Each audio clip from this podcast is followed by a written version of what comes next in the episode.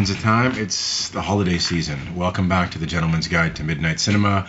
I am Large William. Across the border from me is my dear friend, friend of the North Pole, uh, owner of a North and Pole the and the South Pole. and the South Pole for that matter.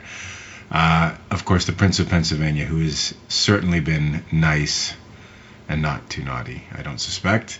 Todd, welcome back as always. Ho ho ho! Happy to be here. you got to review one of the films in that voice, though. oh man, might get a little grating on everyone after a while. I've uh, this is our Christmas episode uh, or holiday episode. I mean, I don't know how PC we want to get, but frankly, you know, it's a holiday Christmas. I mean, we picked two Christmas themed films. Has there ever been a Hanukkah? We talk about f- horror films based around holidays. Has there ever been a Hanukkah horror film? Uh, huh. Not that I could think of. I mean, the closest I could think of as far as like Judaism might be like something like Pi. Maybe. Darren Aronofsky's Pi, but that's not Christmas or No. uh, that's not holiday seasony. No. Hmm.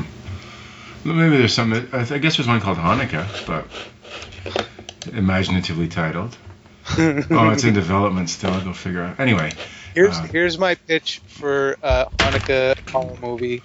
It's called Dread Evil. It's about that's a little dreidel yeah. that the guy kills everybody with. I'm gonna be calling uh, Charles Band after we get off the horn. I think there's a lot of things that could be uh, used or different instruments of death. Yeah, but that, we can more we can roll with it. I think we can roll with it. Nice. Um, I'm feeling a tangerine. I'm not eating cereal, but uh, Damn it! it's you know to keep my vitamin C up this time of year, right? Oh yeah. Um, so just uh, to pull back the red and green curtains, Sammy's going to be away from the show for a little while longer.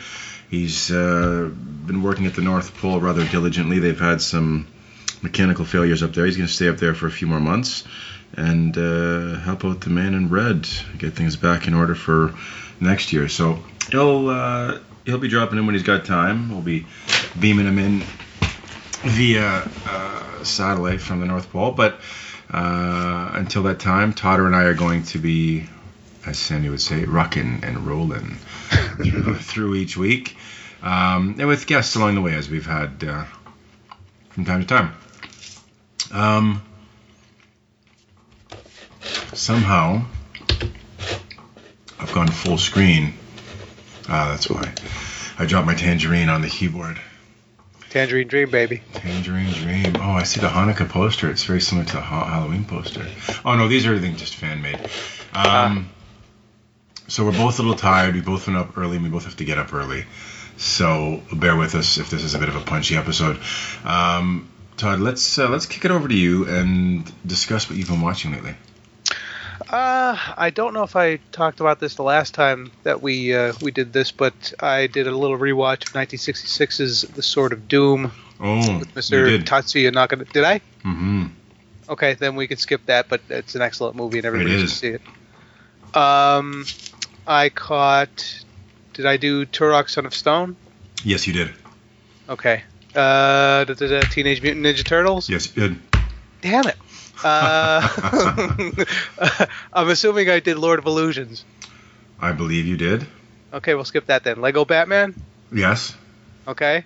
Uh, da, da, doing that for a review. Caught an eye for an eye from 1996. Uh, Sally Field, Kiefer Sutherland, I've never seen this. uh, Ed Harris.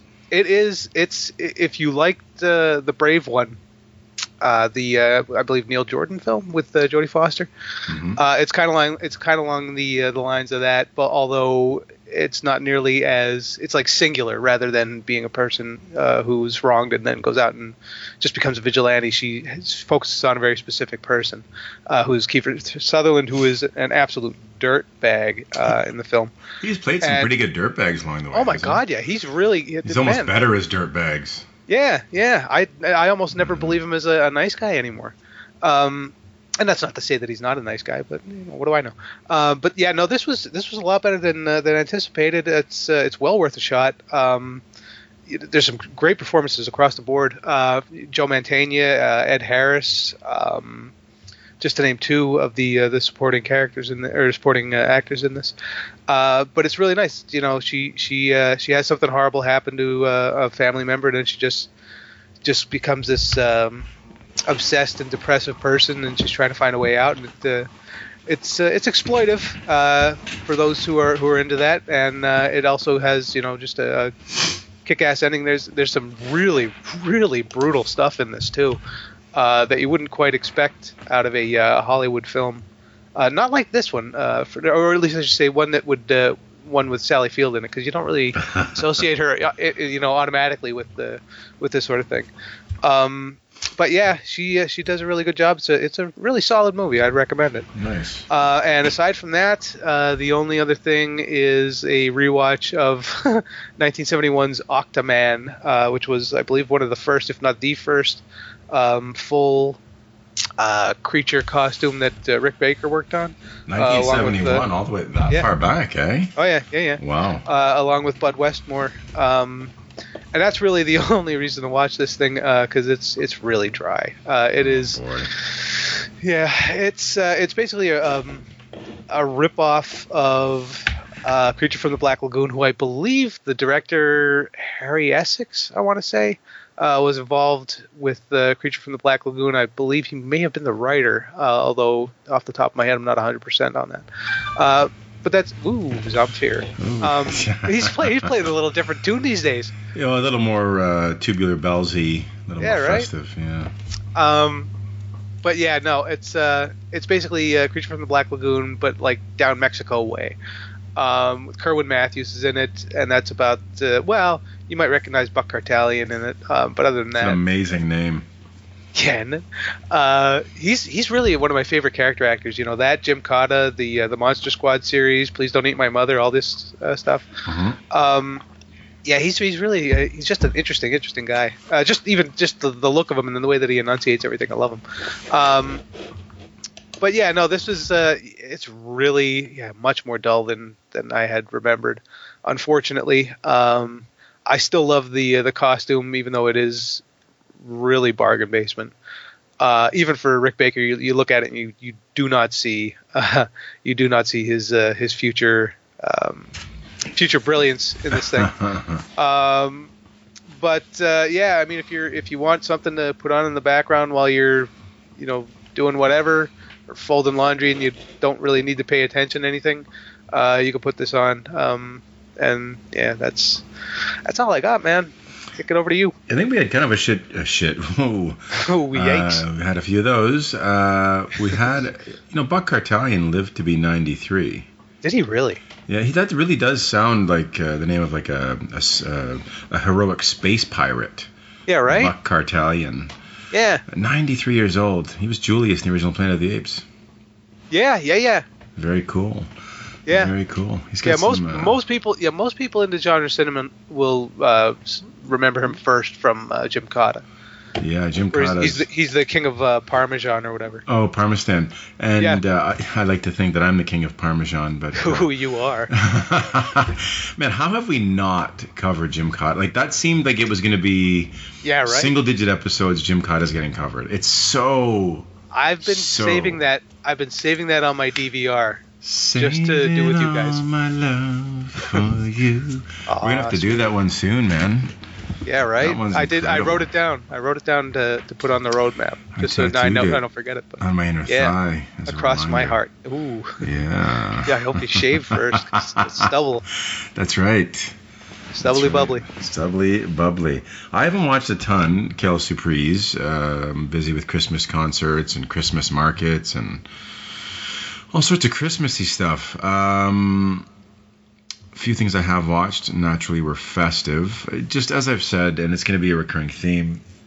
Um, it's hard to find time to watch a lot of films right now. Um, working more of a nine conventional nine to five e schedule um, through the week. By the time I go to the gym and come home, usually I'm pretty tired. You know, do a little bit of reading and monkeying around on Instagram or something, and and then the weekends the kids are up, right? So uh, it's difficult to watch stuff. But then again, you know, it does open some doors for them to watch some cool stuff like Williams.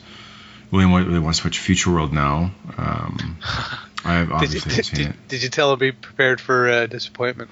I didn't. Uh, I think it's a life lesson for him to experience. That's true. You gotta yeah, gotta do these things firsthand. He's really wanted to watch um, the Planet of the Apes, like the original series, for some time, which which is kind of cool to me. That would be cool. Yeah, That would be real nice. yeah. No, I think it'd be. cool. I felt like we saw something in the theater somewhat recently, though. Um, I, I can't recall what it was. No, what was it? Mm, I'll have to look here. But we did watch uh, Charlie Brown Christmas. Nice. I talk about this probably every time. Uh, go ahead. And I wasn't gonna say anything. I was going to say, I talk about this every time I talk about Charlie Brown, but it's so bizarre to me that when we watch Charlie Brown, um, oh, I don't think I, did I ever talk about Coco on the show? Watching Coco with the family? Uh I don't recall it. No. Well, Coco's quite good. Uh, I don't love it, um, but I did quite like it. And oh, I did because I talked about representation in cinema, right? Cultural and otherwise. I think I did. Um, but uh, yeah, but Charlie Brown. I'm always. I always find it an interesting conversation to talk about how cruel all the children are, for the most part, to Charlie Brown Oh yeah. and how he just gets shit on Yeah. over and over and over again. He gets rocks for Halloween. He gets mocked mercilessly for his choice in Christmas trees. Yep. Uh, you know, I guess resiliency of uh, the melancholy man. Uh, I don't know. he can't fly a kite or kick a ball for that matter. He can't. He can't. Every the, He can't the world girl. conspires against Charlie Brown. It does. It really does. For anybody who's into comics, if you ever want to check out a really really cool, uh, very very dirty um, uh, parody or satire or whatever of uh, of Charlie Brown. There was a, uh, a two issue miniseries that I think was done by uh, Rick Veitch back in the '80s called uh, Bedlam, and I think it was in the second issue. He did this thing, uh, and it was called Charlie Bran, and it's just you have to see it to believe it. It's just if you think he gets shit on in those in all the specials in the comic strip and all that, you haven't seen nothing. he literally gets shit on in this. Just about, yeah. Man. He gets he gets his nuts kicked in like left, right, and center. It is one of the best things I ever read uh, as far as that kind of thing goes. That's insane. I remember Peanuts, P, you know, P E A, I think N U S they spell it, and Linus is whipping off clothes with his towel. And I remember saying, yeah, I think when I was a kid, one of my friends, like kid, I say like 11, 12, right, that mischievous age, a friend of mine, his his dad had a lot of that stuff. He had a red cactus uh, growing out of. Uh, like as a as a dick and a, like a a planter and you know one of those guys you know he had a stash of, of interesting stuff um, but uh, yeah peanuts um, Did uh, have your kids ever done uh, Emmet Otter?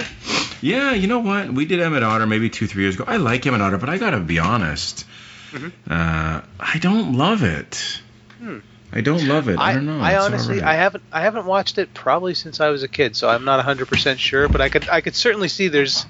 It- it's uh, pretty a- a certain- saggy yeah, it's, a- it's a certain rustic quality. Yeah. uh, archaically rustic quality to it. there is uh, uh, there definitely is And uh, but I think that that's you know that's also very intentional on Henson's part. Uh, so I mean, you kind of have to either be with it or you know it, it's not really going to work for you. But I, I, I could see it. Yeah, I could see uh, you know saying that it's saggy.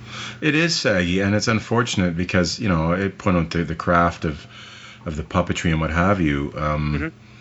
to the kids, and then they appreciate that. But um, doing the Muppet Christmas Carol was far more, I think, engaging for them, which we got to do. There's just not enough time even to watch all the Christmas. I, I want to watch. Um, Batman Returns with them and Gremlins with them, Yeah. and you know those are two that I try to squeeze in every year. This sort of kid-friendly left field programming, um, we always do Pee Wee's Christmas special, which is a nice segue for me, um, which I love. And I, every year I talk about how inclusive that one is and and how cool it is and how genius Pee Wee is. Uh, it's on Netflix and HD, so um, I was laughing with uh, Matt Suzaka's wife about how their daughter loves when Grace Jones comes on to sing Little Drummer Boy, and how my youngest actually likes that as well. Um, it's it's a joy to watch. It's it's a lot of fun, uh, and yeah, I think all of uh, the Pee Wee stuff's on um, Netflix now, so that's very cool. Nice, yeah. Um, so yeah, uh, not. I don't think there's anything else I've watched off the top of my head. Do you have any festive movies that you tried? I know I don't. I don't know that I would characterize you as uh, the kind to maybe sit down and watch a lot of them. Do you have any that you you enjoy to watch? You try to watch every uh, every Christmas? Uh, no, no, no. Uh, yeah, I never really, I've never gone into uh, the whole watching things because it's a, a certain holiday coming around. hmm Uh, not that I'm necessarily against it, yeah, but uh, yeah, it's just it just for me that just feels like you know one more task that I have to do, one more job. Stacking something Um, else on. Yeah, exactly. So I just, I, I just, just whatever's in the pile is what I watch. Um, I mean, if the opportunity came up for me to watch something with like my goddaughter or whatever, then yeah, I would absolutely do that. Uh, and especially around this time of year, and you know, for for Halloween and that, when she understands a little bit more about that whole that whole festivity. Um, but generally speaking, no. Uh, just like I don't, you know, when uh, when somebody passes away or whatever, I don't really do like a marathon of their their films or anything like that. I just don't. Right.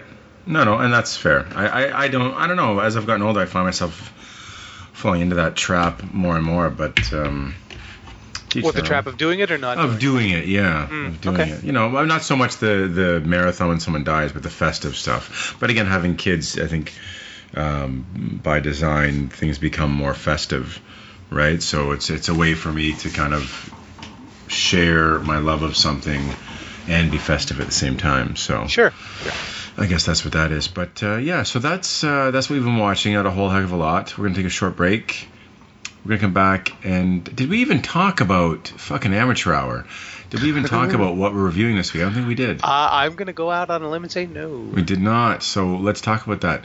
Uh, two films, Christmas films, which I don't think we've ever done on the show as far as that goes. Um, but we decided to do a little something a little more festive this time of year. Uh, first film we're going to talk about is 1980's uh, Christmas Evil, aka You Better Watch Out, um, which will be very interesting to talk about. And then, of course, uh, a film that sort of, uh, you know, as far as um, GGTMC Trivia Pursuit, I think might be the first or the second film that's ever been sort of reviewed twice on the show. Um, Elves, 1989, uh, starring Dan Haggerty. This was reviewed by the two Matts, or the Carl, sorry, Carl and Matt, uh, on a bonus episode some time ago.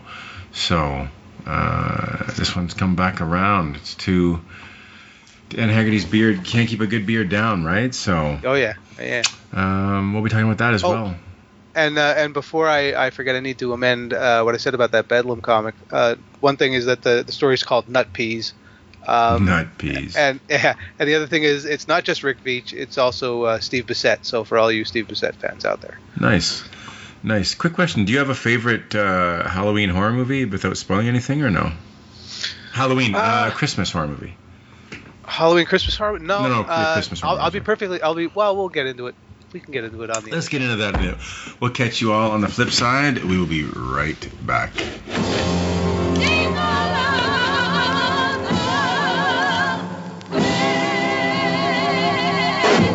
Merry Christmas,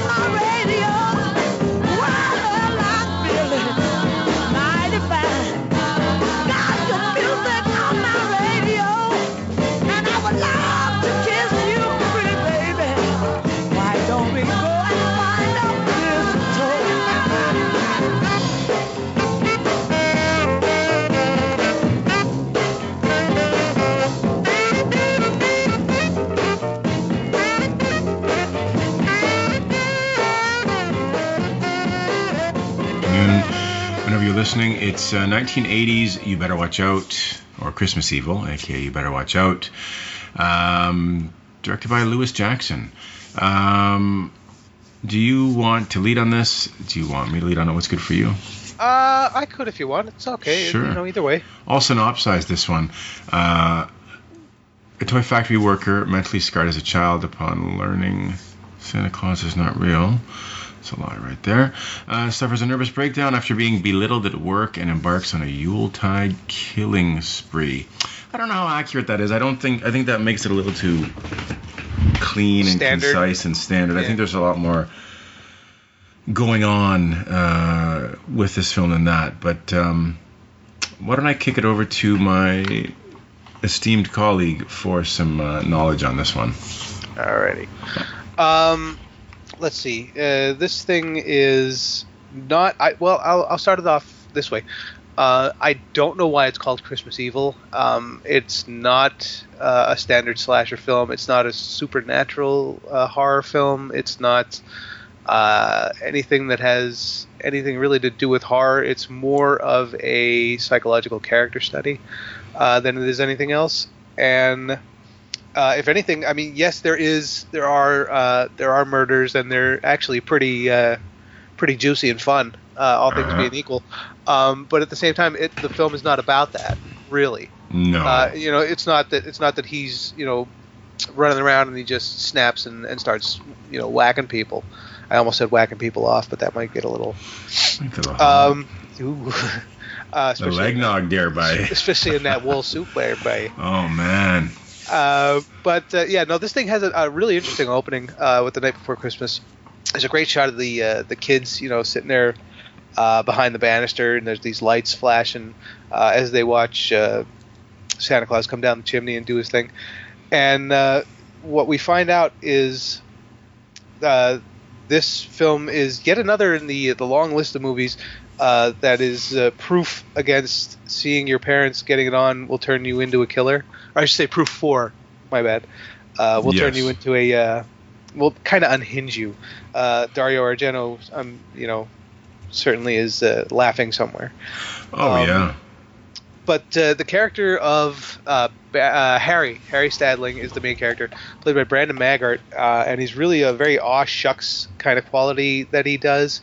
Uh, and one of the, that's one of the first things that'll stand out to you uh, is that this thing takes a little bit of getting used to because uh, uh, just about everything is overplayed Mhm. uh, in the film as far as uh, acting wise, um, and it's uh, it's really interesting to see how it goes from there because you you kind of have to you do have to give yourself over to it. And speaking of acting, uh, this thing has just a, about a rogues gallery of uh, character actors across the board here. Mhm. Uh, people that you, you would recognize the minute that you see them, although you might not recognize names like um, Mark Margolis, uh, Patricia Richardson, uh, who you would recognize, um, uh, Pete Friedman, uh, Jeffrey Ray. Barry, Bef- Jeffrey DeMunn, yeah, uh, Bill Raymond, um, Rutanya Alda, uh, of all people. Um, but yeah, it, it just uh, it's one of those things that uh, that you pick up. Uh, Harry does this thing where, uh, and Jackson actually you know plays this well with. Ha- Harry has this uh, fascination with the kids in the neighborhood, uh, where he, he's watching them, and it feels creepy, uh, but at the same time, it feels very innocent because we've already had a, an insight into uh, Harry and the way that he, you know, believes. He keeps a, a naughty list and a nice list of uh, kids, and he writes down everything, everything that they say, or every, I'm sorry, everything that they um, that they do. Uh, like the one kid, you know, he picks his nose, and Harry writes that down. And this is also the kid who loves Penthouse magazine. This is Ross Garcia, isn't it? That's yes, it is. Man, Ross he Garcia. fucking he's got it in for Ross Garcia. That Big dude does time. no right in his And that's- eyes. That's that, that actually was one of the best the best scenes in the film uh, is what he does to Moss, uh, and it, because it's not it's not overtly violent, but it is really kind of chilling Mhm. uh, that he would think of this and the way that he, he plays it out oh, and the Moss, effect I this said Ross. it. My bad. Eh, that's her. Who names Um, kid Moss? I have no idea. Uh, well, Patricia Richardson apparently. Patricia that was who, Richardson. uh, yeah. yeah, that's a Um, great little scene uh, that, that unfolds with them. Really great scene. Yeah, yeah, yeah, yeah. Uh, and that's really one of the you know one of the things that stands out in this movie is that for a lot of it, it, kind of it kind of teeter totters um, between this really like arch kind of almost goofy uh, feeling, but then these there's these really almost you know uh, brilliant pieces uh, where Jackson is using making great use of uh, not only the um, his composition but uh, the lighting in that. There's some great shadow work uh, going on in a lot of Oh, these there's a lot shots throughout Yeah. the film. And it really, really, uh, it really, really brings home the uh, the whole thing going on inside of uh, Harry's mind.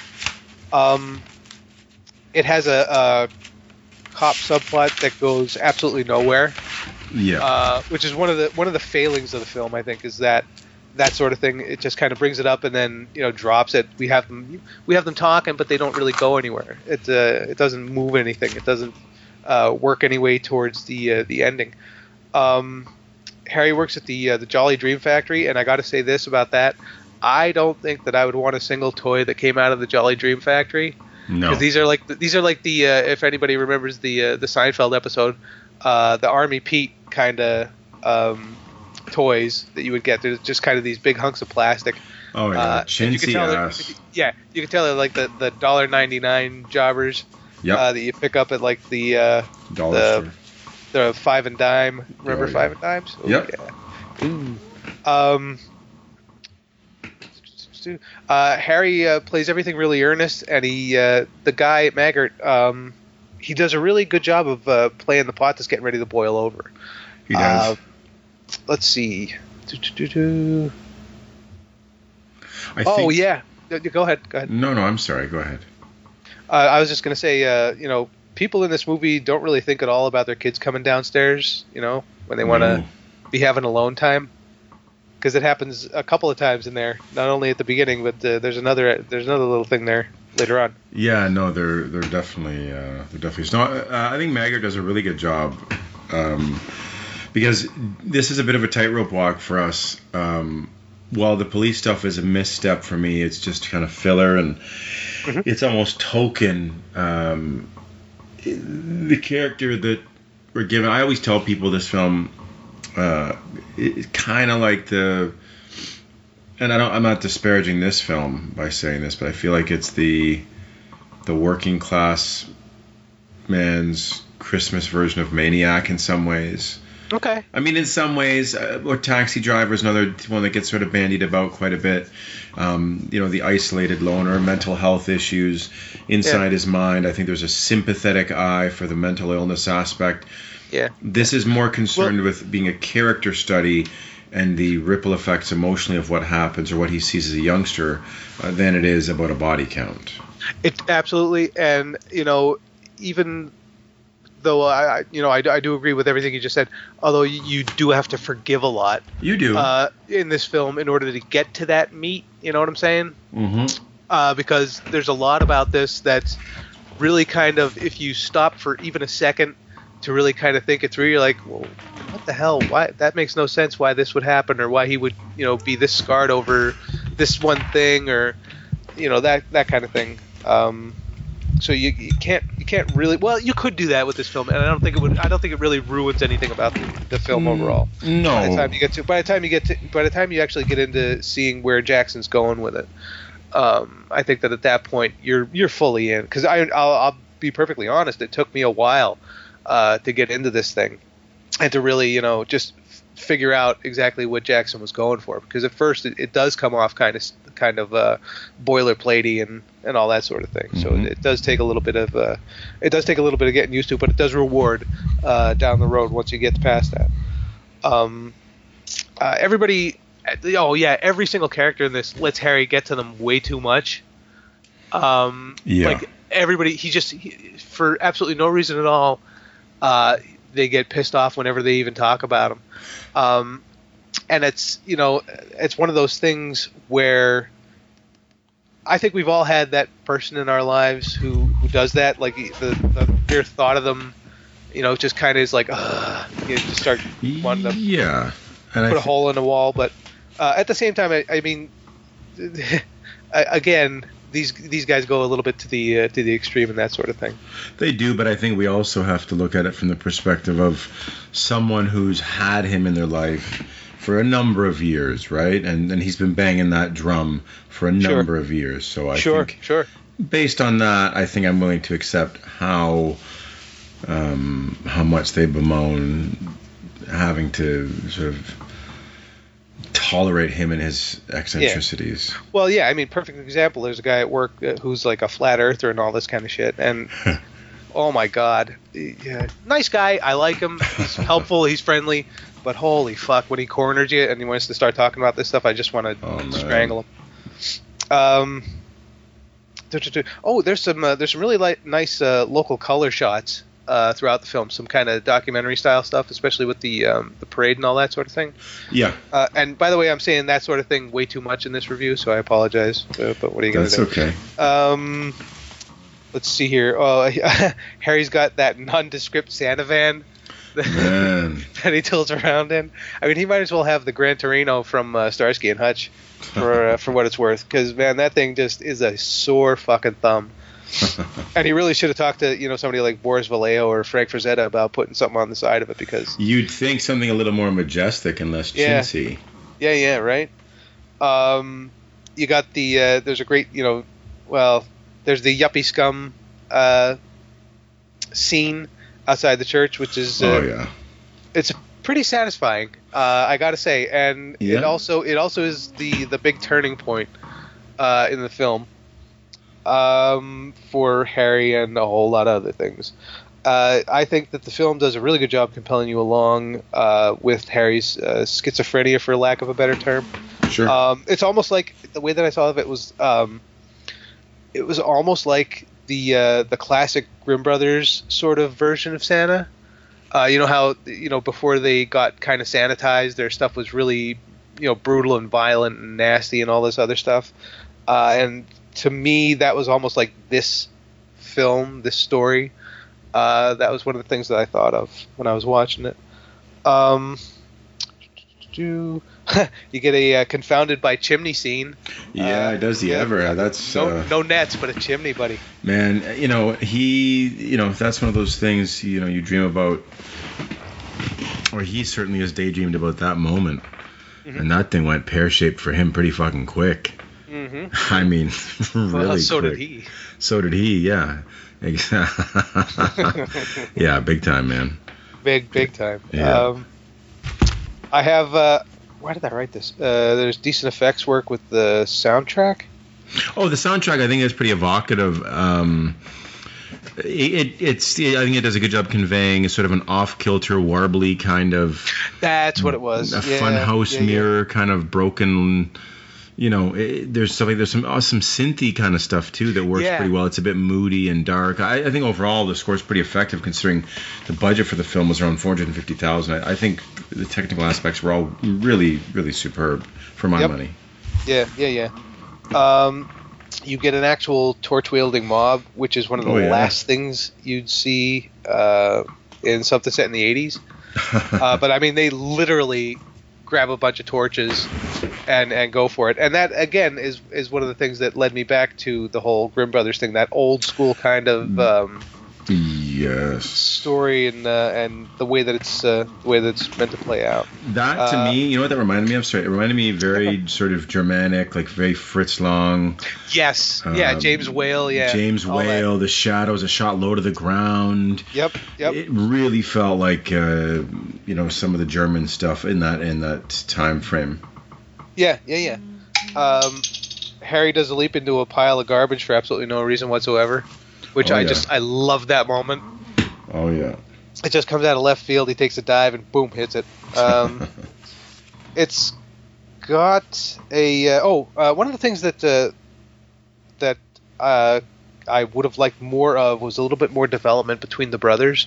yeah, I think there was Um, some some good meat on the bone there that they kind of ignored at times. Yeah, absolutely. Uh, they, I mean, they just pretty much they kept them at uh, at a distance, and it just allows it to play out to the point that uh, by the time we get a certain moment uh, late in the film, I, it doesn't quite hit like it could have if we'd have gotten a little more uh, more of the uh, shading of exactly you know these two guys and and how they've been dealing with each other. I mean, we get the generals, we get the There's some shorthand. Sure, yeah, but that's all it is, and so it doesn't really pay off quite like it could.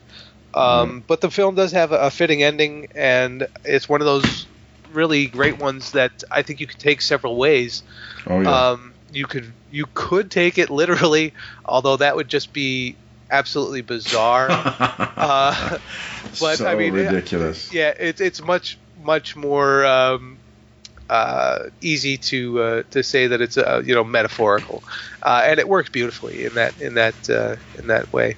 Um, so yeah, no, I was uh, I was you know I was impressed with this thing uh, more than I, I anticipated being because I mean like I said. I was expecting something very, very along the lines of Silent Night, Deadly Night, or, or that sort of thing, but uh, not so much. It, uh, it's actually come together really nicely. Uh, and it's a, a damn fine piece of work from Jackson, who I, I don't think did a ton of stuff. I think he made maybe three movies he directed. Um, Yeah, he didn't Yeah. do a whole lot, which is too bad. I think you get someone sort of an interesting, patient voice. 1980, you know, it's a really good time um, as far as patient genre cinema. Mhm. You know, if this one had been more obscure, it's almost like the that American horror set that Arrow put out. Like I could have seen it fitting on there, just the way it deals with some certainly more mature or more kind of grown up stuff or more nuance than a lot of other horror films did at the time. yeah, yeah, yeah. Um, yeah, that's pretty much uh, that's pretty much all that I have on this one, man. His, ironically, since I'm speaking to you, his film before this was called The Transformation, a Yes. sandwich of nightmares. Yes, I. the Earl of Sandwich. I wonder if it comes with chips. I wonder. That's got a really nice poster, I got to say. It does, but both of Well, them. this looks like uh, like an Al Jaffee or uh, Yeah, uh, what was his name, Berg, who did a lot of work on uh, the lighter side of in Mad Magazine. yeah. I was about to say remember. Mad. Yeah, yeah. I can't think. It escapes me. That's why I was looking at some Mad stuff tonight, actually. That's funny. Um, but yeah, no. It's uh, begins where Truffaut's day for night ends. Yeah, That's funny. if that's not a come on, I don't know what is. I Well, love uh, Truffaut's Day for Night, so that's yeah. Yeah, oh, no, for sure, man. Well, it's funny because even with what's his first one, The Deviates. I don't know what it doesn't really have much information on that. It's a sex film, though, softcore. Interesting, um, but really, so two feature-length films, and you know, you look at a situation where the guy's got something to say, and he didn't get a chance to say it very much, which is a shame, as I was saying.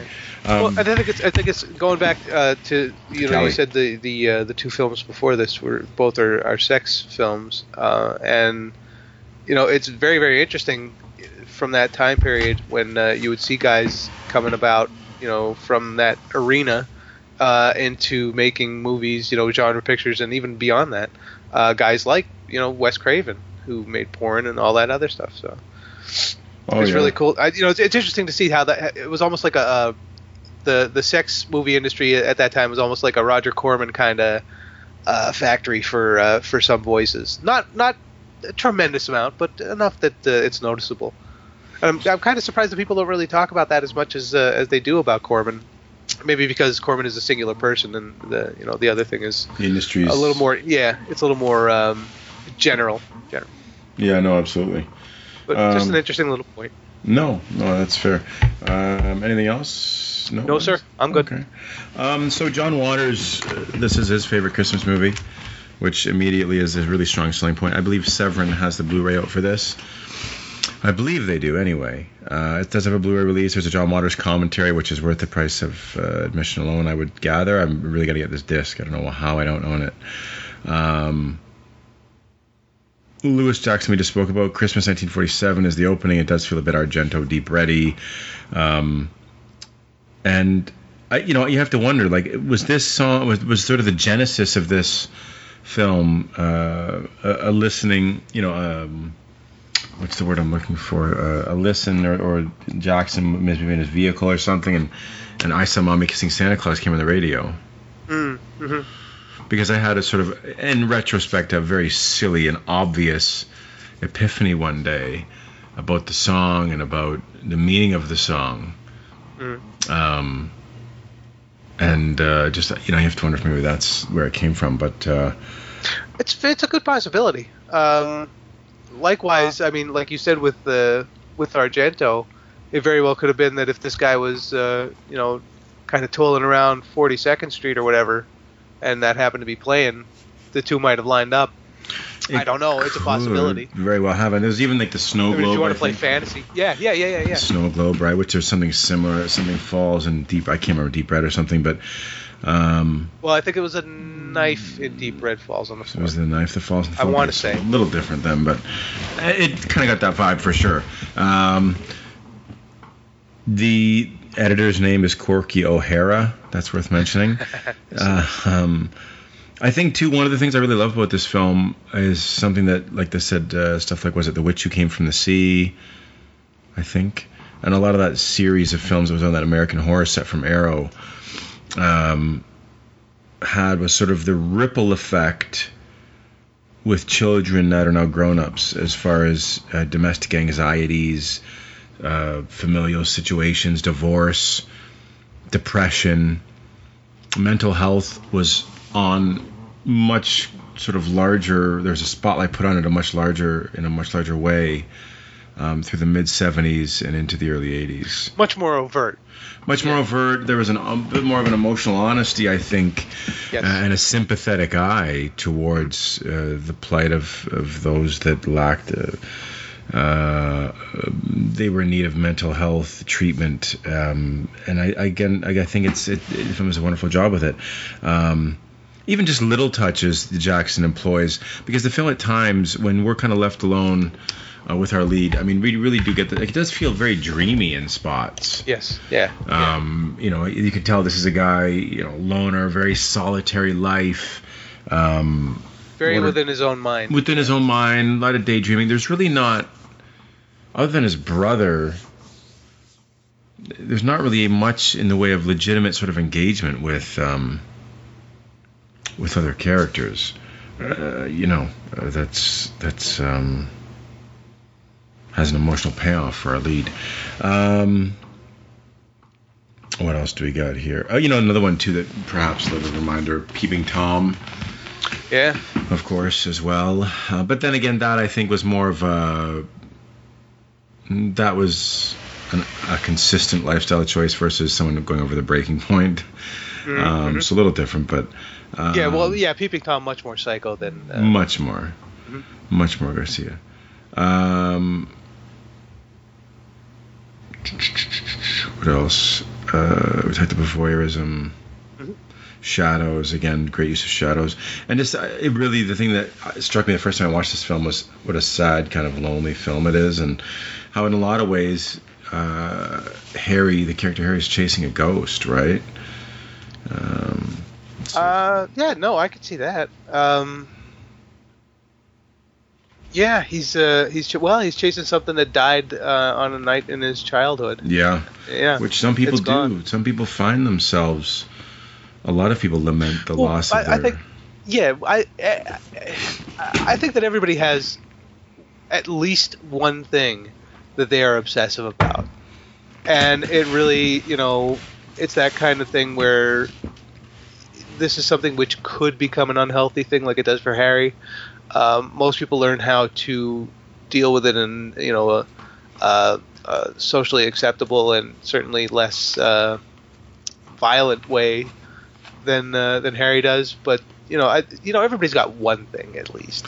and uh, this is Harry's. This is Harry's, but it's also I think sometimes there's that moment. I really love that moment when just uh, uh, as a child at his age, he just you can't emotionally process what he's seeing, Yeah, yeah, yeah, yeah. And that, Yeah. that stuff's very fascinating in film because it just you're not equipped. You, there's no way your mind can start to comprehend Santa's you know rubbing his hands up my mother's thigh and it Yeah, just yeah. you know And I think I think that's why we get the the mirror scene of that later on with Mhm. another couple, and the you know the kid walks in, um, because I think that you know you're kind of seeing another possible Harry coming along the way. yeah uh, and I think that you know uh, this is this is what we you know I I think that well I don't know I think that we see uh, at least a little bit of ourselves in Harry.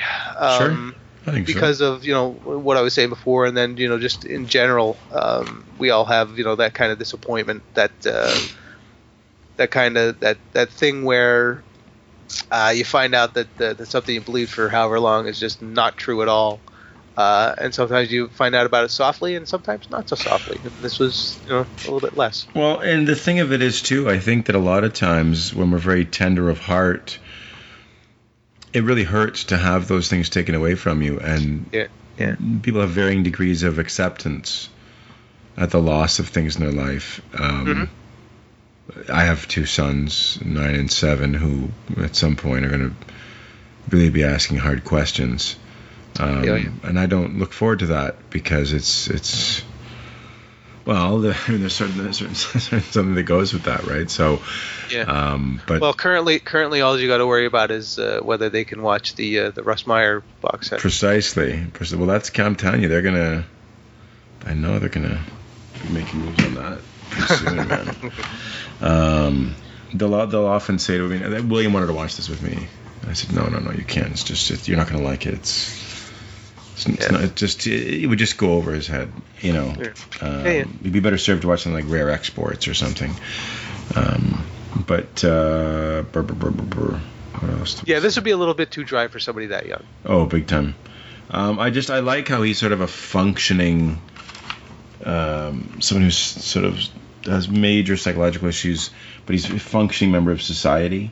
I think I just feel like the portrayal is relatively realistic. Like it's not like he has, um, some macabre kind of seven esque Fincher room that's just a Yeah. house of horrors. Well, it comes a little bit close. A little bit, with the shrine, with the and dolls. yeah. But I, I don't think it's I don't think it's sort of turned up to eleven. It- It's no, no, because it's very it's know. very sparse. It's not it's not wall to wall. It's No. not like you know. it's got a few like, comfort uh, pieces, right? Yeah. a few comfort yeah. pieces, and I think they do a good job with. Uh, you said schizophrenia, and this might sound like overpraise, but a little bit the burden of of of mental health problems, I think, is is conveyed relatively well, much in the way that Clean Shaven uh, does the same. You feel the weight of the mental health issues, right? So I mean, for me, that worked quite well. Um, there's a lot of kind of off kilter shots, which are good, Yeah. like we kind of spoke about, even outside of the back end of film and stuff. Early on, when he's looking at himself, or he's got the shaving came on like a beard, it's very childlike. Yep. Um, it's the editing is really well done. Uh, was it Corky uh, Corky O'Hara? Give it to Corky. Uh, and I think just too, it starts to feel a bit feverish as the film goes on, right? Once once the ball starts rolling, Yeah. it really starts to feel like it's it's. Uh, Well, it becomes much more frantic. it does. It does. Um, I like the small touch. I like the classic Santa suit he's wearing. Mm-hmm. With the Mhm. longer one, it's much more of a traditional one. Um, and I like this sort of as much as we joked about um, the Gong show that was him trying to get into uh, that chimney.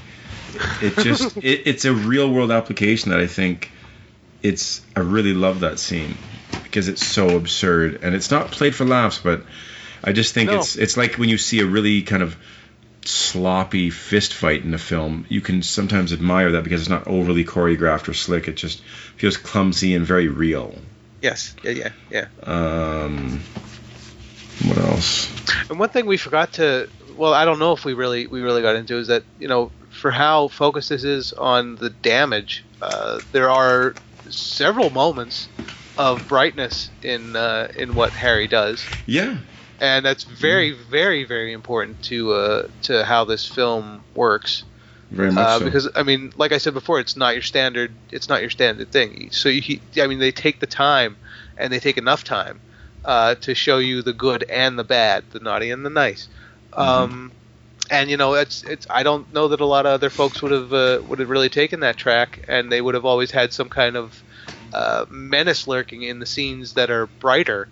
And he doesn't do that. Jackson doesn't do that. He just lets them happen. He lets these moments happen, and they're you know they're good moments, and they're good moments for Harry and it makes it all the more you know tragic this sort of situation that he's in um, you know mentally and and now physically Well, I think the stuff that that stuff really immerses him into the world and and fall, to fall on the rabbit hole much deeper, um, and it does do better to color the character or to Mhm. flesh him out um, as Yeah. not just some monster in a Santa suit. Yeah but it also kind of reinforces uh, what he's doing. Yeah. Right. It it kind of it kind of Yeah. like makes it makes it. Um, in his head, the way that it feels to me is that in his head, this is okay because these are the things He's that He's taking care of the I'm bad guys rewarded. and I'm being rewarding rewarded the for good what I'm kids. doing. Yeah. That's right. but he's being rewarded as well. Yeah. Yeah. Yeah, it's true. Um, what else do we see? What do you got here? Uh, the newsman's pretty amazing. He's pretty GGTMC. New Jersey, Italy. Amazing. um, the sax player in the band really looks like the dude that got scanned by Ironside at the beginning of Scanners. I'm pretty sure it's him. it very well could be. I'm pretty sure it was. If this was shot in Toronto, like I thought it was up until today for some reason, I'd bet the house on it because he's Canadian. Uh, I still think he is. Um,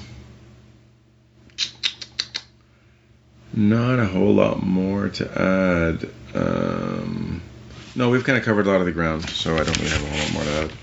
Okay. Uh, let's see. Do, do, do. Uh, make or break for me is the church scene. Uh, I mean, like I said, this is the turning point in the film. It really hammers home uh, exactly how far this is going to go and what it means, um, particularly when you hear what Harry has to say in that scene. Uh, and plus, it, it's just damn satisfying uh, across the board for me. hmm Uh, MVT is going to be Jackson. Uh, a little bit workmanlike, but extremely Yeah. effective in his direction. And you know, like we've been saying, there are occasional flashes of uh, you know uh, minor brilliance, uh, which I would have liked to have seen. You know, be more storied of a career uh, to develop that sort of thing. Uh, unfortunately, we didn't get it, but what are you going to do? But yeah, no, he's the MVT for me. And scores, uh, it's, uh, yeah, you know, I'm going to go 6.75 out of 10. Nice. Nice. I think it's someone like Jack Starrett, a guy who is very workmanlike, but always impressed me. You know, Mm. I feel like he could have had a career like that. Just a real touch for things. Uh, my make or break is the opening scene um, with Harry as an adult, and we start to see the reality of things, and it's just it's kind of sad, right? And it Mhm, kind of sets this table up for us really really nicely. Uh, MVT, I'm also going to go with Jackson. He wrote the film, he directed it, um, heavily involved in the process. Um, yeah, which is you got to reward that. again, using the logic, I don't know. Well, frankly, we won't be able to give it to him ever again. So, Right, right. or almost certainly.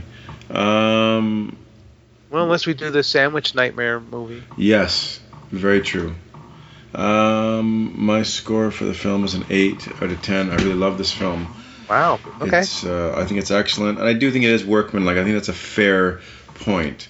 But I also feel like a lot of the stuff that it does, there's a lot of little things. Like I said, the shaving cream on the face, uh, the the score, the record player kind of being wobbly in the van, the van itself, that ending, which is not open ending, open ended necessarily, but um, through the lead's eyes, it's it's you know Mhm, a picture gets painted, which I quite like that that's what that person perceives. So, yeah, those are uh, that's it. That's all. Those are our scores and all that other good stuff. Emily, this one was for you. Would have loved to have had her on to talk about this one. Uh, we're Yeah, gonna take a, a short break, so go out and buy this Blu-ray. I think even Arrow has it out, ironically. Um, Severin had the old DVD, I think. Um, go out and buy it. It's a great one. Uh, and that's it. We're going to be right back. Twas the night before Christmas, and all through the Hold house. it now, wait, hold it. That's played out. Hit it.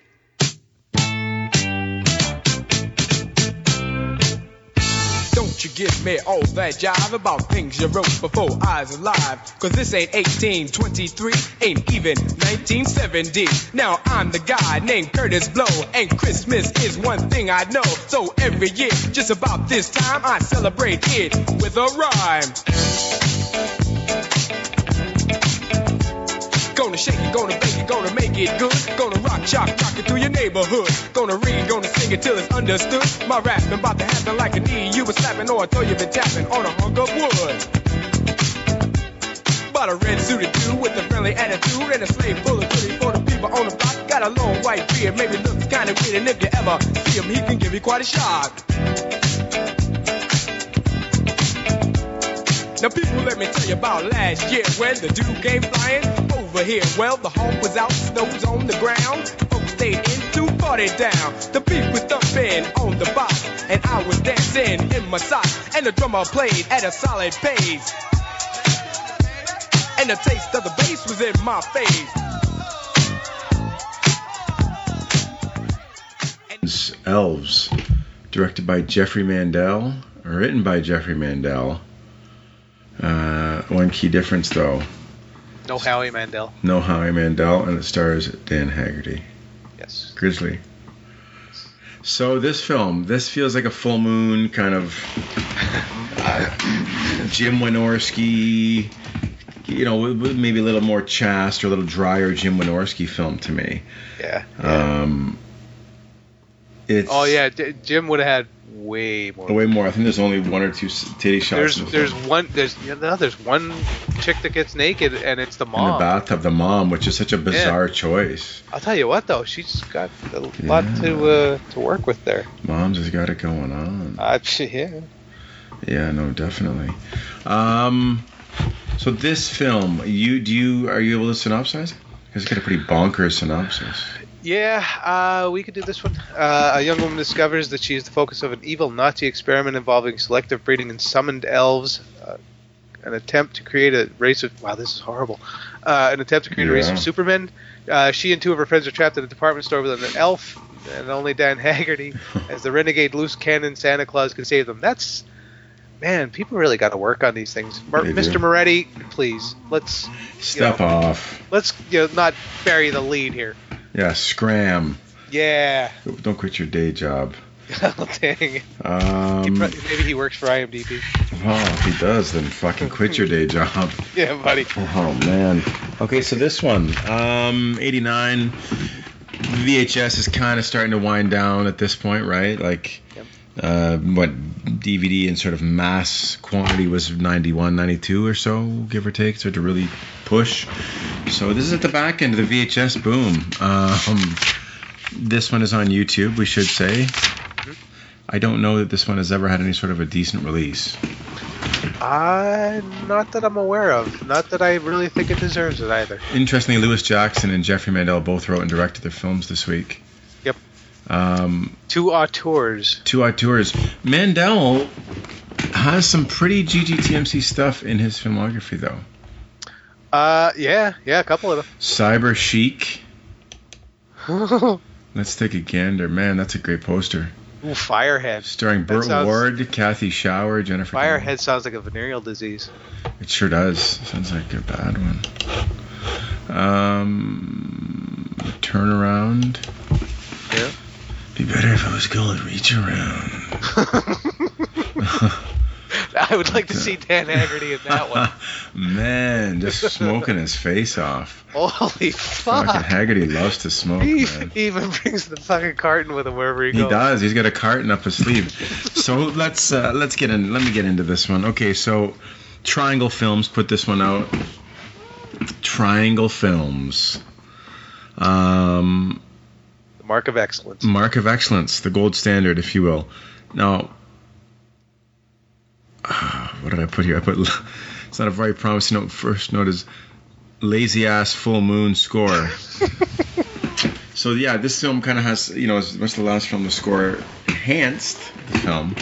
The score for this one really does feel like a lazy ass full moon score. Oh, like who was it? Band's brother did it. Uh, I believe it was Albert, not Albert. Uh, Rubber? Uh, Robert. I don't. I don't remember. I do know that band, uh, the Band Brothers do have their own little uh, cottage industry there. Yeah, they do. Um, it feels really music really really feels like that. Um, the girls do a blood pact. Yeah. Which I thought only twelve year old boys did in horror films.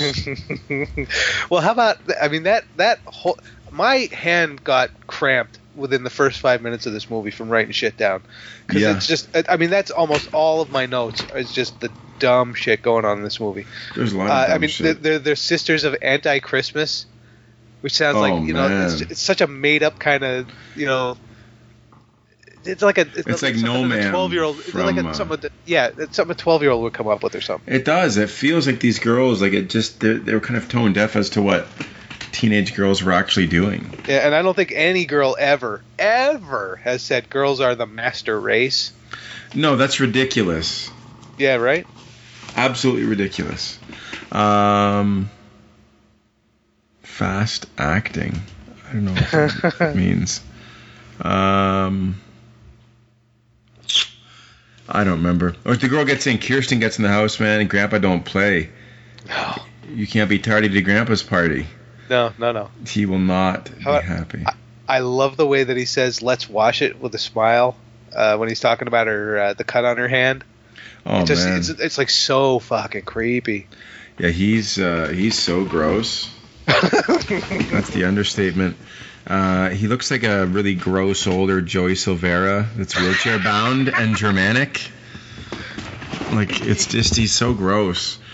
Um, and these these are just the most. And was it her? Forgive me, I can't remember. Was it her mother or grandmother? Uh, it was her mother. So she's got the most unsympathetic set of like protectors or whatever you want to say, guardians Yep. in the history of cinema. Her mother's so unsympathetic. Um, the grandfather is unbelievably so, especially when you find out um, some things about Kirsten's backstory. Uh, and I'll tell you what, they got like a really brutal, shitty, ruthless method of uh, of parenting and discipline because I think she comes in like five minutes late or something, and they fucking snap, and I think the mother says, "That's it, uh, your savings account's done. It's Yeah. emptied. It's all ours." Yep. It's like, man, you're just looking for any excuse to drain that fucking fund. Yep, it's like mom. If you need it alone, just ask. Yeah, yeah, brutal.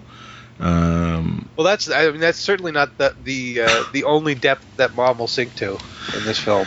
Oh man, yeah, no, she's uh, she's something else.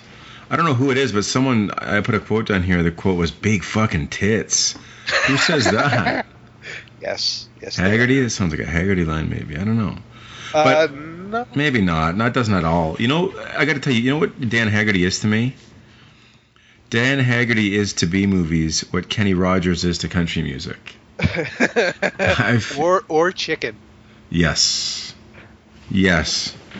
It's true, but I just feel like he fits into that kind of friendly, kind Yeah. of works this beardy, sexy angle thing without being overt about it, and Yep, yep. you know, it's a smile, laid back. Um, now, you talked about the mother, and I don't think it's a spoiler to talk about what a. I, I hate to use this word, but I think this word's applicable when it comes to her, based on her actions.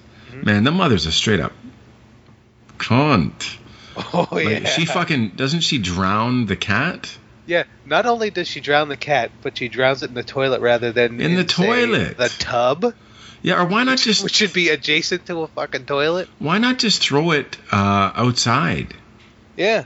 or something? get rid of it. Or if you're dying to a kill cat. it, you know, throw it in a fucking creek or something. Yeah. Don't drown it in a toilet. What a repulsive way to kill an animal.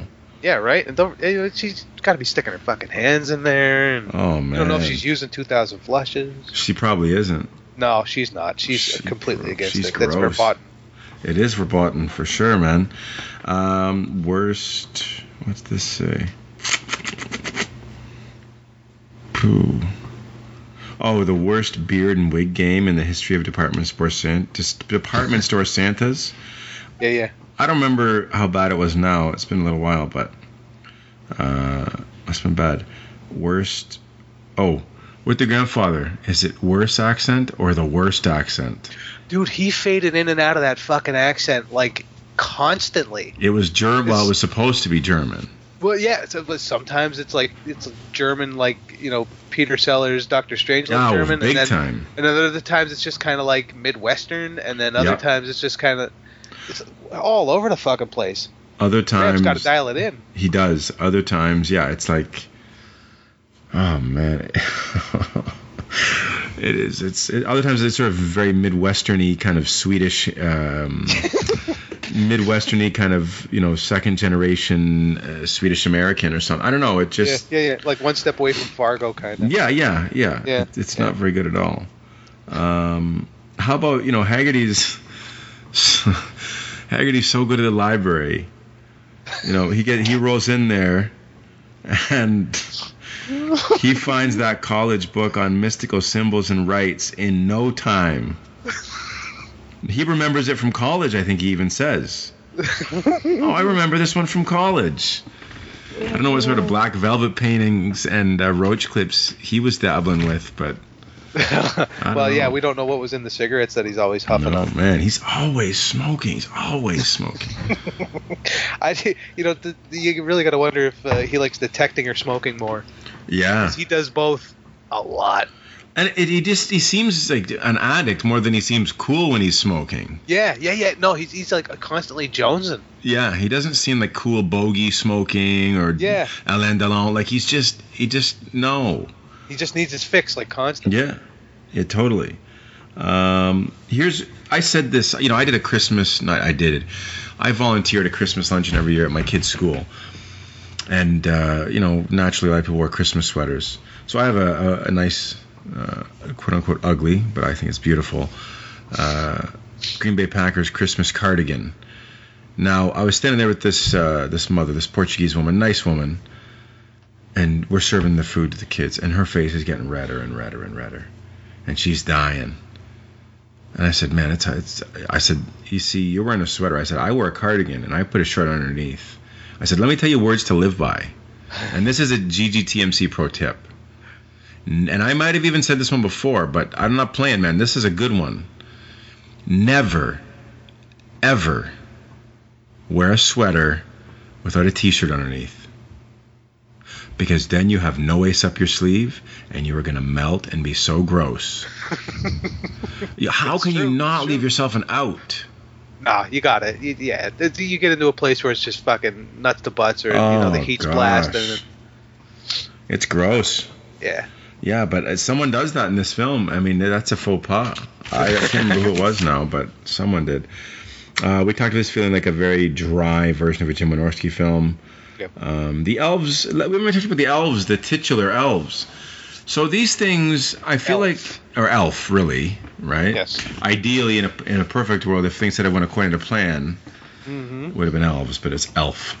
Uh, so this elf, I feel like they had a really great looking, like shoulders up, um, kind of mold of of like a an elfy kind of monster, and they just kind of roll with a lot of shots, you see like the feet walking a little bit, and then you see like an elf from the shoulders up, yeah, yeah, yeah. and that's it. Well, it, it's kind of the thing. I I actually thought that the the the elf itself was the elf itself. The elf The elf itself, itself is on a shelf. Um, it is. was uh, was actually pretty horrible. It was for me uh, about sub John Carl Buechler level of uh, special effects. Um, and you know he's because the, the, face is immobile. It's just Oh, got yeah. a permanent scream like mouth breather thing going on. Mm-hmm. Um, and the, the the hands, you know, you'll see every now and then. Although I did, and I don't know if this was sure, just uh, if this actually happened or whether this was the shitty copy that I was watching. Um, but I, it looked like there was some stop motion going on with the hands Mm-hmm. at a couple of It points did. here and there. Uh, and I'm not sure if that was, you know, just a, an in-camera thing or if there was actually stop motion. If there was stop motion, good on them. Uh, if not, they fooled me, and good on them. Um, but yeah, uh, I mean, overall, it's just, it's. I found the the, the monster to be unsatisfying, Mm-hmm. uh, completely, and plus, and plus, it, it almost, it almost seems to be tangential to the Oh. whole fucking thing. which is the big sort of Nazi occult subplot of master race and like the, the mm-hmm. the monster itself and what it's doing really take a back seat Oh, big time. to Haggerty's detective work to the like really gross. I don't even think we've mentioned it. Like the like the molesting German Silvera grandfather. Yep. Like it, it just see Circle gets a square on that one. The judges accept that answer. Um, But, yeah. I'll take Gilbert Gottfried for the win. Yeah, man. I mean, this mon, this elf. I think the face. I, I do think it looks all right. I do, but it just. There's no really good kill. I mean, it's all very stiff and Yeah.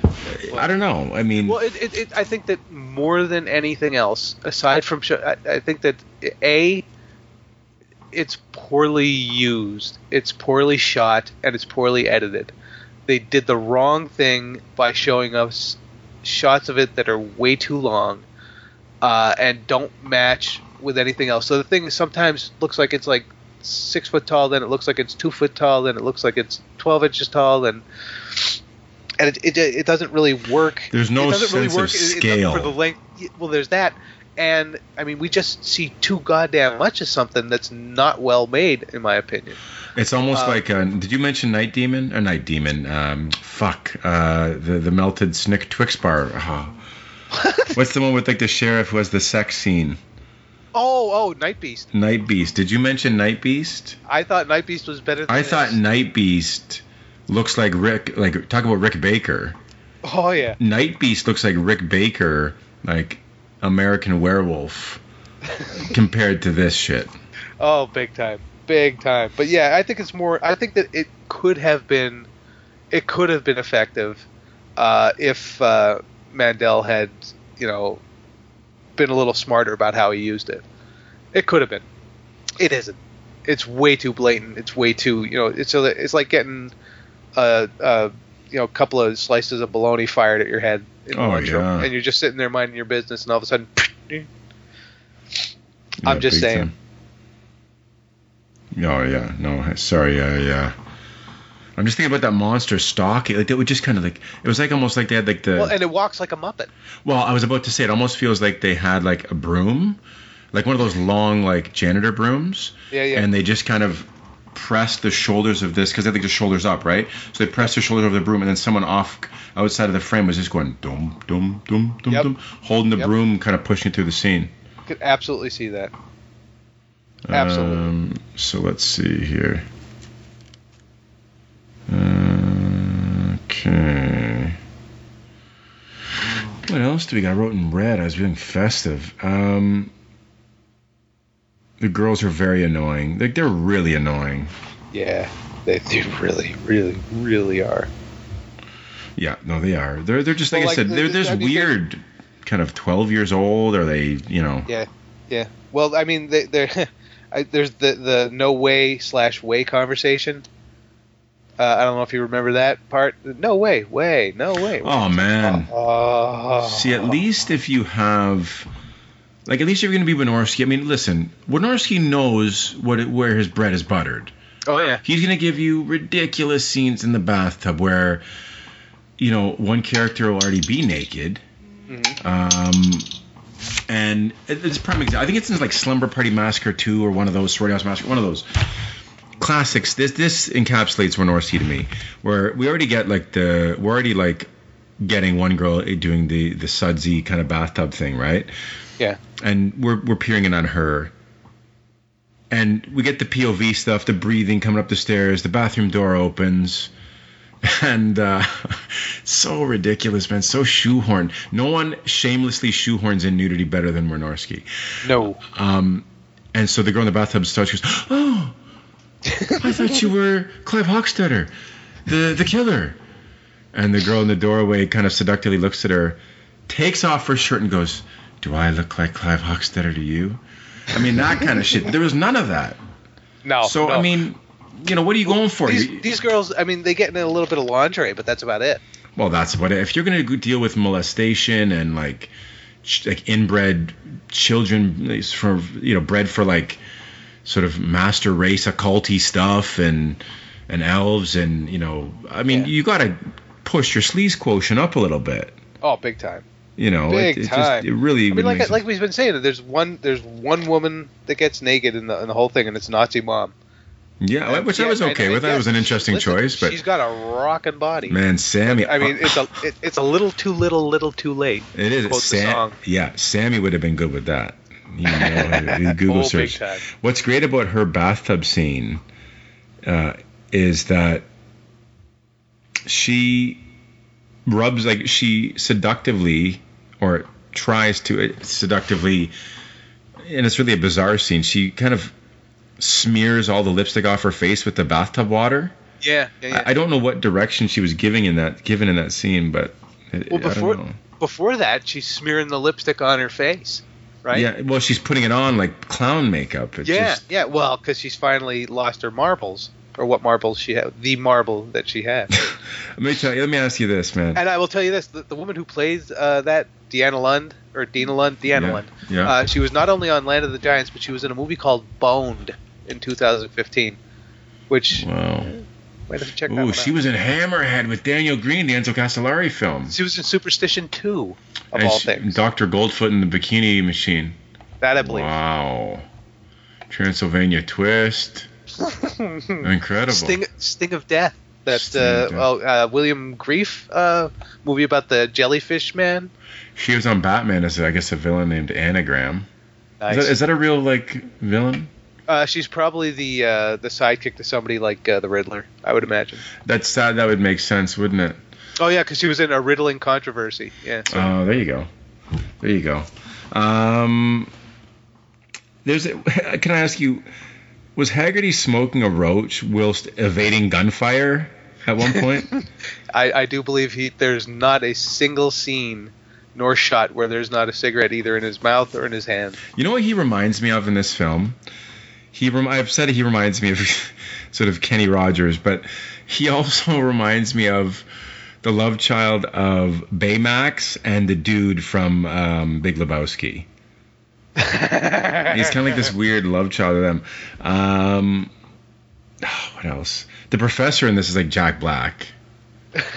well, I put yeah no, the the university librarian guy. Yeah, I, I put down that it was uh, the Oliver Platt role of the film. Totally the Oliver Platt role. He's way too sprightly. That guy. Yeah, he is. Way too He sprightly. is. He's just yeah, big time man, big time. Um, I love the line. You're attractive, bright, impulsive, narcissistic, just like your father. Amazing, man. Amazing. Uh, what is this? Asylum. Haggerty Asylum. Haggerty Asylum. Haggerty Asylum. I think I was trying to say there was. I don't know. There was some. It doesn't matter. Uh, the elves. Oh, there was a really gross ass ponytail on one of the hitmen. Oh yeah. Some white like '80s hitmen were really fucking gross. What the fuck, man? they look like the dudes that are always in the back of like a bukkake scene jerking off in like the '80s. Just they're not. That's that's like the highlight, he's, man. he's always the most intense motherfucker. He is. He is. He's fucking. He's like, oh, she's gonna turn around now. yeah. yeah. He's always yeah. He's always flexing his, his Listen. dimply ass. two two hair styles that uh, I completely regret to this day: the mullet and the skullet that I had. You had ooh, and you the had a skullet skullet, came with eh? a nice long ponytail. You, So oh man, that's you will never see a amazing. picture of that. Oh, Todd, I had my hair. The one I regret the most was I had my whole head shaved, except I had bangs down to like almost my chin. Oh, Jesus Christ, That was horrible, that's fucking wrong. man. That was horrible. But I never had a rat tail. I'm proud to say, I'm proud to say, I never had a rat tail. I didn't have a rat tail. I did have a ponytail. I had a mullet. I had a mullet for a while. Oh, big time. Who didn't? Well, if you're if you're really nice, maybe I'll try and dig up like my eighth Dude, you have to. picture. I want someone to write in the thread for this this uh, episode though. It- confess and please, if you can, provide a photo yes. avec rat tail. Yeah. Rat tails are the worst, man. oh my god. But I'll give them respect for being honest about the rat tail. Hey, you know, if you own it, then Yeah, you own it, man. forever. Yeah, no, for sure. Um, the doctor. Acula? Doctor Acula. Is that what it was? No. Don Elves as assassination something. Oh, Haggerty. Why did I put Haggerty as like baby goose? Ah. Oh. Haggerty is a man of many seasons and many colors, apparently. Oh, I don't know why. Why did I say that? Because he looks soft as goose down? Maybe. There's a scene when he's. It's actually reminiscent of Drive, when it's like the nighttime beach beatdown, Yeah, like yeah, what yeah. Perlman gets. I don't know. Maybe that's where Refn got it from. Oh, I put there was the that erotic face wash. Uh, Nazi titties. Uh, Ah, yeah, I wrote down swastika tits. Yeah. Yeah, that's great. Um, uh, those are really all my notes. Okay. All right. Cool. Um. I got a couple of things to, to point out here. Um, number one is that uh, the first thing that most people are going to bring up who have any sort of knowledge about this kind of thing is a book called The Little People by John Christopher uh, from 1966, uh, and basically it's it's along the lines of this. It has elves, or I'm sorry, leprechauns, I believe in that, uh, and Nazis. And from my understanding of it, I haven't read it. Uh, it's not as good as the uh, the cover makes it look. Uh, but one of the things is that that book uh, actually kind of spun off. Well, not really spun off. Inspired uh, Chris Claremont uh, when he was writing X-Men? Uncanny X Men. Yep. Nice. Uh, and there's a there's a, a couple of issues uh, when they're all in um, who is it? Uh, Sean Cassidy's castle, and they're being attacked by uh, Sean Cassidy, Ban- is that Banshee? Banshee. Yeah. Yeah. Uh, they're being attacked by uh, Black Tom Cassidy and Juggernaut, hmm and uh, you know. Uh, Nightcrawler gets knocked out and he gets carried away by a bunch of leprechauns, and it was uh, inspired, uh, or at least as far as I know, it was inspired, or I like to think that it was inspired by Little People uh, from John Christopher. So That's cool. little point of interest there. Um, in the opening shot, there's that virgin pinup slash cheesecake drawing. Oh man. it's like it's the the the biggest titted virgin pinup shot I've ever seen this side of like Lady Death or something like that. Oh yeah. Um, oh, uh, Kirsten's uh, little brother is a Teenage Mutant Ninja Pervert. Big Uh, and, yeah. and this, oh my god, dude, that kid, he needs to go, you know, stick it in a fucking knothole in a fence somewhere. Uh, He and does. the the whole idea of like this uh, this sort of not really appropriate kind of shit going on in the family is not helped in any way with his sister wrestling him on the bed. nope. Um, when the elf, when we do get the elf POV shots, it looks like he has cataracts. Oh, Uh, totally does. Dude, it, it, that was a uh, cumbersome. If you're gonna make a master race, you're gonna give them cataracts yeah, right. and stiff, like a lack of mobility and fluidity and movement. Buddy, if that's what you're fucking aiming for, you're that bar is low. Yeah. Um, Dan Haggerty is, is the most casual job seeker in the history of cinema. Oh man, he's just yeah, just floating around town, taking each day as it comes. Yeah, he's like, man, you know, I need a job. Yeah. Not so much. He seems Uh, Dan Haggerty in a lot of he feels like he's just made to be in He's just Hallmark made to kind of wander. Yeah. Yeah, right. Uh, every single person in the movie is just unpleasant, uh, and you know all that really is is to make us cheer uh, when they die, um, and that's pretty much this movie. Oh, I found out that you spit blood when you're stabbed in the balls. Who'd have thunk? I never would have thought that. No. Apparently, it is true. Uh, Dan loves talking to himself almost as much as he loves smoking. Man. Dude, he talks to himself constantly. Like it's always like, "Oh, I left the keys back there. Well, what am I going to do now?" He does. He does. He totally does. Constantly, constantly. Uh, the movie's a little bit like um, one of the best comparisons I could come up with was it's the boys from Brazil meets hobgoblins. Um, if you're looking for a, a quick and easy elevator pitch for this thing, nice. Um, eh, duh, let's see. Oh, it was a good one. If Dave actually has a yard in his pants, uh, he has a career ahead of him and too much dick. You remember that part of the show where Yeah. the the girls were talking about the guys? It's like somebody's hard, but Dave's got a yard, and it's like, oh my god. yeah, it was really Dude, weird dialogue. You try to get listen. A yard a yard of dick is too much for him and for her. A B. You try and fill that thing up, and you would pass the fuck out from loss of blood to your brain. Uh, yeah. I am just pointing it out as a medical professional. Uh, Dan Haggerty's pinky ring game and bracelet Oh, game is on for point. real. I, that's what I wrote. That's why I wrote down Stuntman Mike. it all makes sense. He see he can roll with like uh, the Jerry Lewis and the Stuntman Mike's the roll with like the pinky rings and the bracelets. And what's Well, that? turquoise, uh, The turquoise. Yes, I was about to say it was turquoise, man. Well, that's because he's a nature boy. Yeah, You that's know Dan. He Right. likes That's right. Amazing. Uh, the one girl has no idea what a fucking Mexican standoff is. no, Uh, she brings it up though. Uh, it's No. a Mexican standoff. It's like, mm, no, not exactly. not even close. Uh, when Gramps asks whose house, uh, I instantly say Run's house in my head. I'm just putting that one out there. Uh, there's the oh, there's the uh, over by the rifles in the department store. It says gift ideas for mom. I got a kick out of that one. Ridiculous. uh, if nothing else, um, the film just throws caution to the wind uh, in certain ways. I mean, it just is is balls to the wall uh, Yeah. as far as just ridiculousness. Uh, but there's nothing. There's nothing grounded in it, nothing all that compelling about any of it because it's just a sea of like items uh, floating through the whole thing hmm none of it really makes any sense. None of it is trying to make any sense. None of it is is really all that concerned with any other piece or trying to uh, to tie it all together. There's no thread. No. Um, oh, I was wondering if the uh, the cops actually left the dead body unattended at a crime scene overnight, or if that was supposed to be the coroner's. Uh, because there's one scene where the girl goes and, and looks at the body, and it was just like, or uh, uh, no, I think the well, somebody goes and looks at the body, and I was just like, it looked exactly like it was when it was in the department store. yeah. Uh, there's uh, biblical references to the elves, which is a bit of a huge fucking leap. Um, Oh, they yeah. uh, apparently uh, they apparently got on uh, Noah's Ark. For those that didn't know, you have a, a plot twist that uh, Robert Towne would be proud of. Um, and I'll just let that one there. I had no idea why this thing was longer than 80 minutes, dude.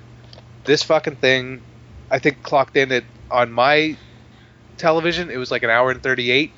yeah. I think the version on YouTube is an hour and 38 minutes long. There's oh man. no fucking way this thing should be longer It should be minutes. an hour and 28 max. A- absolutely, absolutely. Um, but when you, I mean, when you get really right down to it, uh, it's it what the, what this is is it's a fun pulp plot in a really poor movie. Yes. Uh, at the end of the day. Oh, and another thing is, it just ends. It just stops. The movie just fucking it's, stops. it is a dead. weird sort of abrupt ending. Yeah. Uh, so I mean, it just it, it's a disappointment for all the elements that it has going on, and it could have had, and it could have done something with. It Really, it almost tries hard not to. Mm-hmm. Um, and it really was kind of a disappointment in that way. I mean, for for fans of absolute garbage, uh, they'll find a lot to uh, they'll find a lot to, to pick up. I mean, there is a lot of there's a, there's a lot of fun stuff uh, in this thing to pick apart and to, to kind of you know goof on. Um, but as far as like an actual viewing experience, uh, it's disappointing. Um, well, I agree because there's fun that we there's films we watch that are you know they're low budget, but they're the Italian, at least the Castellari films. Sure. I mean, there's certain levels of competence there, but I mean, there's there's stuff that can be considered sort of trashy, rompy fun.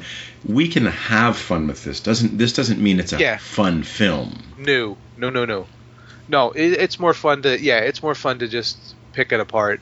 Really, um, it, it almost it, well, it does it, it doesn't almost it invites it. Um, it- you know, it this is the kind of movie that uh, you know really invites being kicked in the teeth uh, because it's just it just doesn't work. And No. and the thing is that you know for all of the all of the things going on it, that it could have. I, I this is the thing that always crushes me about uh, genre cinema is when they have all the they have all the ingredients of the recipe and they can't make a fucking quiche with it. Oh, I And know, that, that- that's that a great. Always, uh, that always kills me. Yeah. Yeah. Um, yeah, that that's pretty much all the notes that I got. It's uh, yeah, not that great a movie. No, yeah, I'm with you. Okay, so let's get into make or breaks MPTs. We got to get to bed. There's a fucking pile of snow coming here tonight. Ooh, is there? Oh man, yeah. How much? Uh, let me do the conversion. It'll make for a fun commute. Let's see.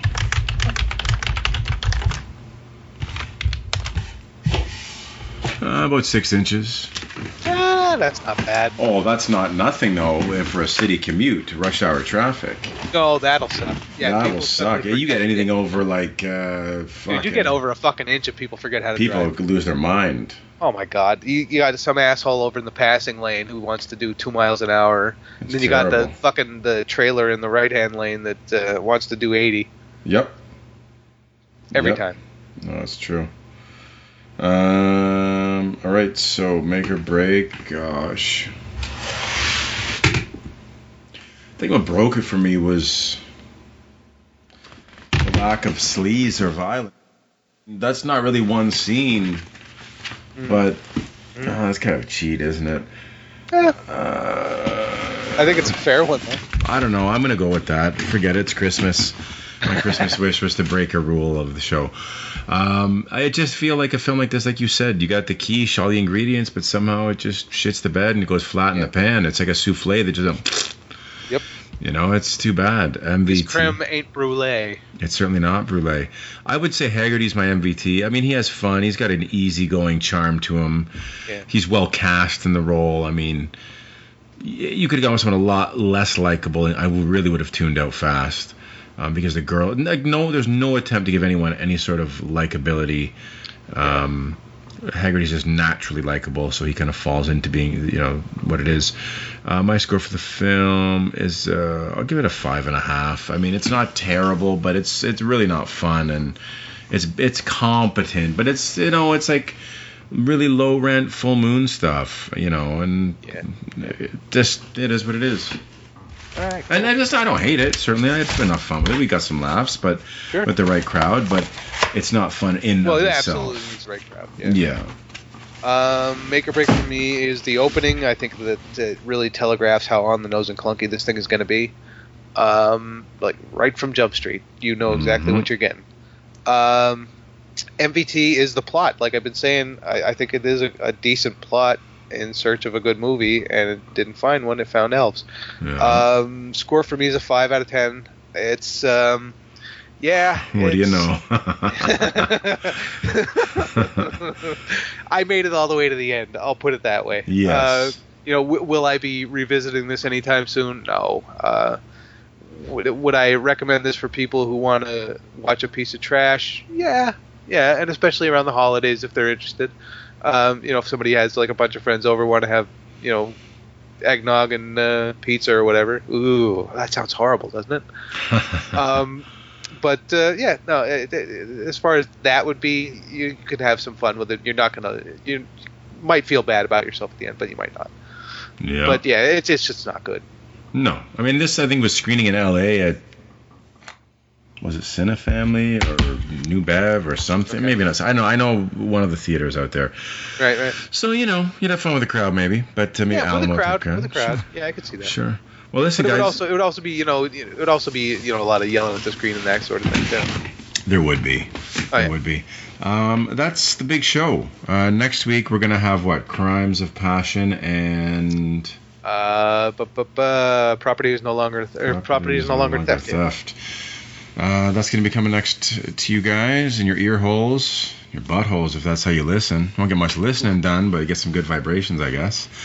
Uh, as the Beach Boys once said. Speaking of vibrations, Speaking of vibrations, um, I want to take this opportunity to wish everyone a very happy holiday season. Whether you celebrate Christmas or not, um, I hope that you all can find time to be with loved ones.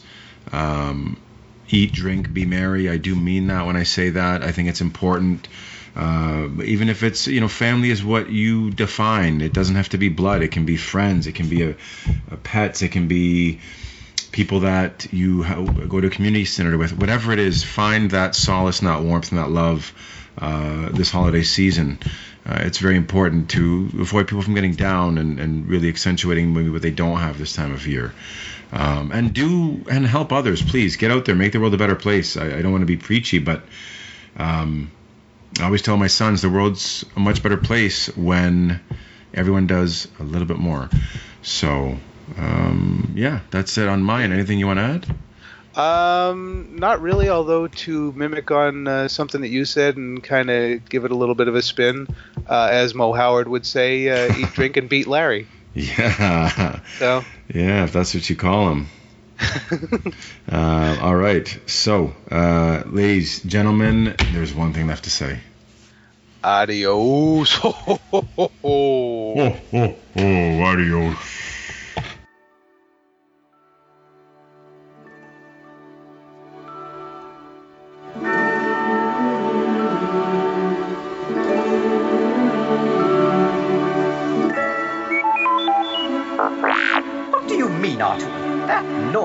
Singing, you silly bucket.